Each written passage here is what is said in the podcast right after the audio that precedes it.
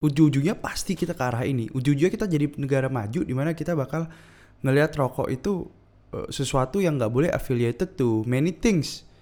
And ini adalah satu dari uh, banyak hal itu.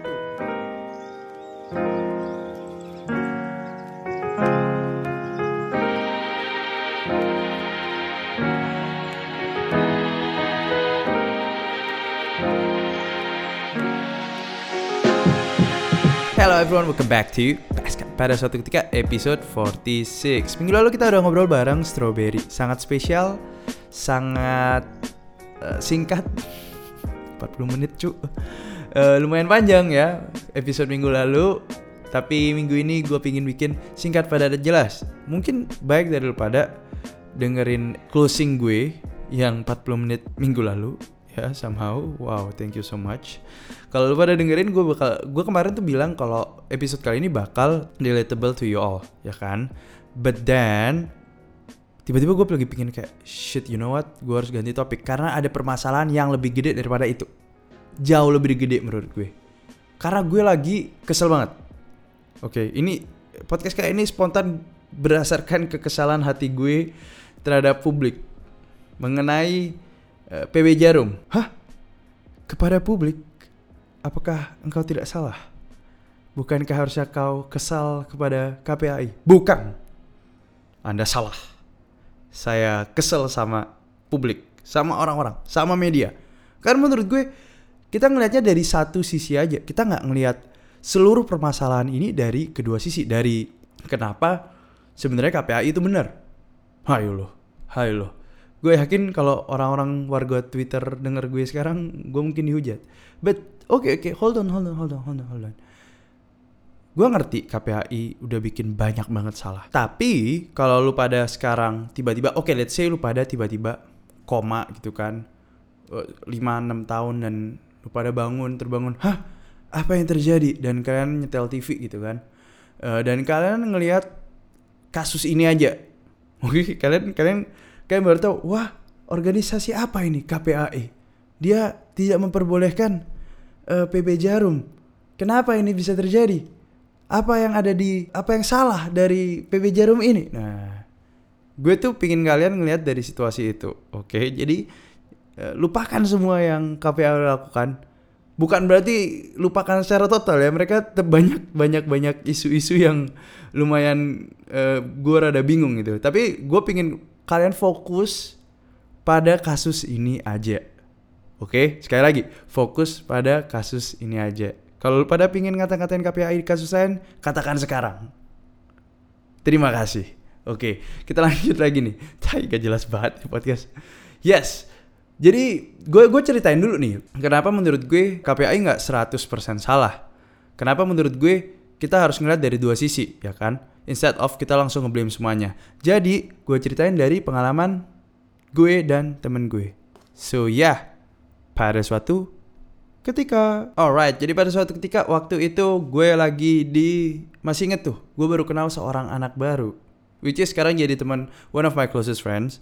Dia tuh namanya, panggil saja namanya YH. Anjing jijik. Kebagusan, tai. Uh, gue panggil namanya Yoha. Oke, okay, Yoha. Oke. Okay. Jadi si Yoha ini dia tuh jago jago banget nih badmintonnya ya? Kan jago badminton. Gue baru kenal dia waktu itu uh, terus kita abis ngobrol-ngobrol di rumah ya biasa ngokar nyebat di luar. Aduh itu ah, habit yang sangat buruk gitu ya. Untung aja kita berdua udah stop. Asik. ini podcast anggapannya kayak gue ngomongin mantan gue gitu cuy. Abis manis sepah dibuang. Dulu gue ngerokok sekarang gue ngata-ngatain brand rokok tadi anyway kita lanjut lagi Abis kita berdua ngokar kita sambil cerita-cerita kan pengalaman hidup kita segala macam dan dia cerita ke gue sesuatu yang sangat menarik which is dia cerita kalau dulu kan dia masuk ke sekolah salah satu sekolah terbaik di Singapura SMA kan ya. Tapi waktu dia lulus SMP dia tuh harus punya dua pilihan antara dia lanjut badminton in which sekolahnya semua diaturin sama klubnya bisa jarum, bisa bukan, gue nggak mau nyebut nama. Oke, kita lanjut lagi. Dan uh, nutrisi diaturin, coach diaturin, segala macam udah disiapin gitu kan. Harus ngikutin program-program dari klub tersebut. Ataukah dia lanjut sekolah di Singapura? ya obviously dia pilih sekolah di Singapura kan ya tapi di situ gue jadi kepikiran wah keren juga ya sebenarnya kayak lu uh, didukung sama klub biar lu bisa kayak reach kayak international career gitu ngebanggain nama Indonesia bla bla bla bla bla. Dia tuh, tuh udah sampai kayak tanding di Cina gitu si temen gue nih si Yoha. But then uh, di situ at the same time gue lagi gila-gilanya e-sports gitu. Gue lagi gila-gilanya e-sports waktu itu gue main game namanya Dota Dota 2 dan di situ tuh ada seorang kayak child prodigy namanya Sumail kan dan dia 16 tahun dia keluar dari sekolah dan dia fokus di e-sport fokus di Dota dan dia menang kayak puluhan M waktu itu. But this is the thing D dari dua kasus ini gue ngelihat wah gila juga ya orang-orang ini mereka meninggalkan sekolah demi e, karir mereka di olahraga. Gue gue salut banget gitu gue salut banget masih kecil mereka udah bisa melakukan hal ini. Salut 100% salut. Tapi di situ gue mulai kepikiran berapa banyak orang yang gagal di situ? Hmm. Soalnya gue yakin gak cuman kayak let's say si Sumail ini uh, dia berhasil kan. Gue yakin banyak banget kayak puluhan even ratusan anak di esports yang keluar sekolah karena udah di gue nggak tahu diiming-imingin duit sama klub-klub esports dan mereka gagal. Gue sebenarnya kayak ngeliat mereka kayak shit, what if they fail ya? Mereka ke mana? Di situlah gue mulai uh, belajar the dark side of sports itu sendiri dan tentang anak kecil, anak kayak generasi muda. Gue lebih prefer klub-klub di Amerika, in which di Amerika itu lo nggak boleh affiliated to any clubs, apalagi yang professional clubs, sampai lo uh, masuk ke drafting, in which lo harus kayak setahun atau dua tahun di kuliahan dulu atau mungkin lu udah lulus SMA baru lu bisa masuk ke klub. Sedangkan di Eropa dan di tempat kita lu bisa masuk klub waktu lu masih kecil sedini mungkin. Ya kan? Makanya gue kinda like disagree with it. Karena menurut gue banyak banget bakat yang coba dibuat dari klub ini yang anaknya di somehow suruh kerja keras and then they fucking fail and then the club just left them. Then what? Hmm, makan apa? Ya kayak let's say let's say uh, coba coba coba lu, lu bayangin aja lu bayangin aja ya. Gue pernah baca di BBC cuman kurang dari satu persen keluaran akademi sepak bola di Inggris yang actually jadi professional player gitu. The rest 99% itu mereka nggak even masuk professional stage. Dan mereka cuman ya udah gitu. Hilang karir mereka just gone like that. Berapa banyak waktu yang udah dibuang sama mereka ya kan? Berapa banyak waktu yang dibuang buat latihan segala macem di somehow menurut gue digunain anaknya segala macam bla bla bla bla bla and shit dan akhirnya mereka fail. Oke okay, jadi kalau lu pada bilang uh, gue nggak bilang PB Jarum ngeksploitasi anak dari kasus ini. Ya kan? Gue nggak bilang kayak gitu. Cuman gue kasih tahu bahwa hal ini tuh ada. Hal ini tuh uh, eksis di mana anak-anak dari kecil mereka udah di paksa orang tuanya buat mereka fokus ke olahraga yang mereka mauin. Papa aku mau ini. Oh ya udah. Nah oh, kamu jago ya ternyata ya. Wah uh, kamu harus latihan terus. Disupport disupport disupport ya kan? Abis anaknya disupport anaknya keterima tim. Aduh papa latihannya capek. Kamu pasti bisa kamu pasti bisa. Padahal orang tuanya yang pingin anaknya masuk tim. Uh, ya udah dilatih tuh dilatih di push push push push. Nah klubnya pun kayak wah kamu ada bakat kamu ada bakat gitu. Dan uh, mungkin ini ini any sports ya. Setelah setelah anaknya sampai to reach one point kayak let's say ada ratusan anak yang dibina terus tiba-tiba cuma ada kayak oh gue cuma terima 30 ya. Kamu pasti bisa ayo latihan lagi latihan lagi latihan lagi latihan lagi sampai SMA dibuang sisanya berat and then uh, karena dulu udah nggak fokus sekolah karena udah spend waktu banyak banget buat klub uh, terus dibuang gitu aja terus kayak oh, uh, terus aku ngapain sekarang? Kalau yang tajir enak ya kan? Kalau lu tajir enak. Lu masih bisa kuliah masih bisa ngapain? Terus yang yang yang yang nggak ada duit gimana? Gue gue kayak kepikiran kayak nggak ada duit gitu. Terus ya, semua udah dilakuin buat klub berserah dan that's it man lu lu dikat gitu aja dan uh, semua upaya lu kebuang sia-sia oke masih bisa jadi coach masih bisa jadi uh, anything related to the business kan. Men, satu tim berapa coach men? Dan coach pun mereka juga yang diambil rata-rata banyak kan uh, coach zaman sekarang bukan cuman kayak lu let's say lulusan SMA. Uh, kebanyakan sekarang coach fisioterapi mereka mintanya S1 udah pernah ngambil atau sertifikasi in which uh, gak banyak orang bisa ngambil sertifikasi kan. Jadi ini ini ini gue pengen kasih tahu aja gitu. Ada ada dark side-nya dari bisnis. Uh, sekali lagi ini gue cuma nunjukin dark side-nya dari bisnis sports untuk anak muda, especially anak-anak yang masih let's say di bawah 18 tahun or even 13 tahun. Oke, okay, jadi gue sekali lagi gue nggak maksud untuk apa-apa. Oke, okay, kita lanjut lagi. Kita langsung masuk ke kasusnya aja, right? Kalau kita ngomong kasusnya sekarang, kita mulai dari yang pertama. Sudah dilakukan semacam investigasi terhadap apa yang dilakukan PB Jarum selama uh, audisi dan program-program mereka sampai mereka bisa menghasilkan bibit unggulan. Ya kan? Secara kayak Kemenpora udah ngasih lihat gitu, ternyata secara survei tidak ada eksploitasi anak. Jadi yang dinamakan eksploitasi anak ini biasanya kayak gini, kayak anak itu digenjot-genjot, lakukan latihan ekstrim sampai mereka nggak sekolah segala macem, sekolahnya dibatesin, latihannya sampai parah dan e, merenggut kayak kesenangannya anak-anak ini, ya kan? Udah gitu anak-anak di merchandising, dijual somehow kayak dalam tanda kutip ngejual anak, oke? Okay?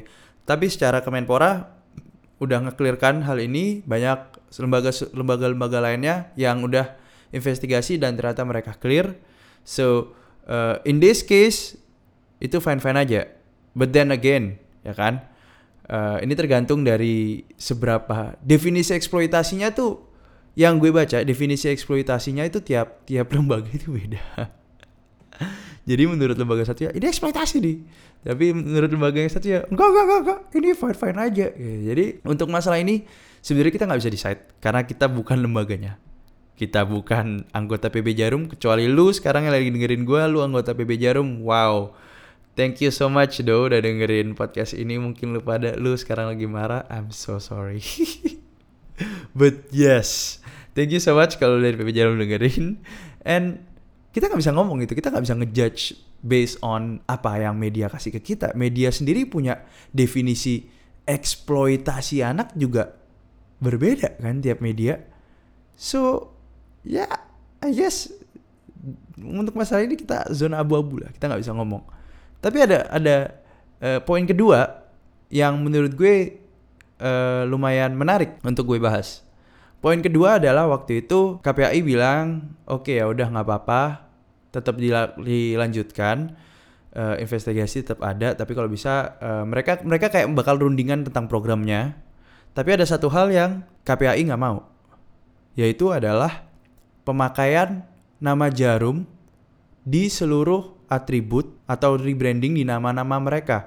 Jadi nggak mereka nggak mau kayak bajunya pakai nama jarum, raketnya pakai nama jarum, segalanya pakai nama jarum. Mereka bilang zero toleran. Oke, okay.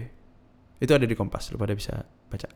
Jadi KPAI nggak mau sama sekali ada tulisan jarum di mana pun karena itu merek rokok kan Nah terus si jarumnya bilang ya udah kalau kalau sebenarnya kita fine fine aja. Tuh uh, goal kita adalah untuk memajukan Indonesia. Itu goal utama dari PB Jarum. Ya kan? Kita nggak nggak ada target lain selain memajukan nama Indonesia. Itu udah yang fokus utama kita. Oke. Nah, permasalahannya tuh dari statement untuk visi mereka memajukan nama Indonesia no matter what, sebenarnya ada yang janggal. Dengan mereka somehow membatalkan audisi sementara untuk tahun 2020. Menurut gue tuh rada rada rada apa ya? A petty move sih menurut gue. Kalau lu emang mau majukan oke okay, gini. Jadi ini bukan cuma gue. Lu pada tahu Kak Seto kan? Gue yakin lu pada pasti tahu Kak Seto. Please, come on guys. Kalau lu pada nggak tahu, lu pada where have you been, man? So, ya yeah, Kak Seto juga dia dari Lembaga Perlindungan Anak Indonesia kan. Dia bilang kalau misalkan emang visi mereka di mengembangkan potensi anak-anak Indonesia, visi mereka di menggali dan membuat Indonesia semakin maju di bidang bulu tangkis, harusnya mereka ini ini ini hal yang mudah dong. Ya udah lanjutin aja. Audisinya pakai nama jarum. That's it. And then done. Tapi gak bisa karena kenapa? Ya itu branding lagi. Gak mungkin dong. Sebuah perusahaan mau ngeluarin duit buat uh, sesuatu yang kayak charity tanpa ada brandingnya. Kayak come on. Please kayak gue gue mau sumbang kayak kayak gimana ya? Kayak Gates Foundation. Harus ada tulisan Gates ya kayak kalau gak ada tulisan Gates ya buat apa men? Kayak harus ada apa ya harus ada anggapannya kayak gini. Gue invest ke temen gue kan. Gue invest ke temen gue bikin usaha bareng-bareng. Terus temen-temen gue tiba-tiba ngide gue mau profit kita 70% gue sumbangin ke anak-anak uh, yang tidak mampu. Terus wah keren keren bro. Tapi kayaknya kebanyakan deh. Enggak gue pokoknya mau sumbangin segini banyak. Untungnya buat kita apa terus? Tidak ada. Untungnya hanyalah pahala dari yang di atas sana kayak oke okay, oke okay. mungkin itu bagus niatnya bagus gitu. Tapi gak semua orang mungkin kayak percaya akan value itu kan. Banyak banget investor yang ada di perusahaan itu, banyak banget orang-orang yang menggerakkan perusahaan itu variabelnya banyak dan gak semuanya bakal mau keluarin duit cuma-cuma tanpa ada eh, tujuan buat cuan, tujuan buat untung. Lu sekarang ngomong sama venture capital, uh, lu ngomong tentang bisnis dan lu bakal end up duitnya lu pakai buat I don't know some sort of charity gitu mereka venture capital kayak what the hell are you talking about man atau mungkin lu ngomong ke bank gitu kayak ngapain gitu? Lu mikir apa sih jir? Iya kalau misalkan buat marketing atau apa ini gak dapat apa-apa men. Gak ada nama kita men. Ngerti gak sih maksud gue? Ngerti gak sih? Oke okay, so to conclude all these things alright. Jadi gini gini gini oke okay, gue jelasin simple banget. Dari dua poin yang gue tadi bilang ya kan? Dari poin pertama adalah eksploitasi. Sebenarnya definisinya banyak gitu. Uh, based on what gue juga nggak tahu undang-undangnya exactly uh, itu harus ada ranah hukum segala macam bla bla bla bla bla. Tapi eksploitasi secara yang kita lihat itu based on media based on lembaga salah satu lembaga based on I don't know. Terlalu banyak variabelnya buat kita ngedesain hal itu. Yang kedua adalah kalau memang hal ini sebenarnya fokus dari PB Jarum adalah untuk melanjutkan dan mengembangkan anak-anak Indonesia, harusnya mereka nggak memberhentikan audisi mereka untuk tahun 2020 gitu. Apakah gue setuju dengan sikap yang dilakukan KPAI? Well, I don't know. Personally, menurut gue investigate itu harus, ya kan? Sampai mana uh, anak-anak ini dieksploitasi atau tidak gitu. Apakah masih sesuai dengan eh, norma-norma uh, yang ada atau tidak? untuk jarum harusnya mereka tidak langsung ngambek ya kan banyak media yang sana mengatakan PB Jarum melakukan tindakan yang sangat petty sangat uh, kayak seperti anak-anak yang saya aduh gue dituding.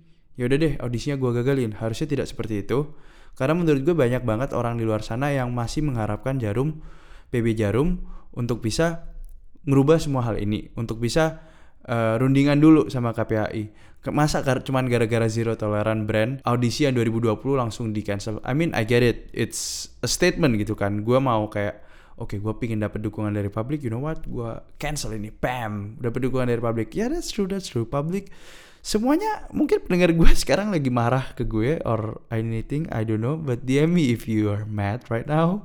But banyak banget yang pendengar gue mungkin sekarang lagi kayak ngedukung apa yang PB Jarum lakuin tapi harusnya kak PB Jarum nggak ngelakuin hal itu. Karena menurut gue itu tindakan harusnya bisa diambil lebih dewasa lagi kan? But ya yeah, I totally get it. Mana ada sih kayak perusahaan mau ngeluarin duit totally kayak charity gak pakai nama mereka. So yeah that's uh, totally fine too. Untuk masalah rokok bisa dipakai untuk anak-anak kayak di di atribut anak-anak atau tidak. Itu banyak pro dan kontra actually do Uh, tapi emang di, banyak di negara maju mereka udah nggak memperbolehkan uh, alkohol dan rokok. Rokok itu sangat tidak boleh biasanya. Kalau alkohol tuh masih some countries mereka masih acceptable karena alkohol kan masih kayak wine gitu masih ada kayak benefitnya semacam kayak oh ya udah untuk melancarkan peredaran darah and shit gitu kan.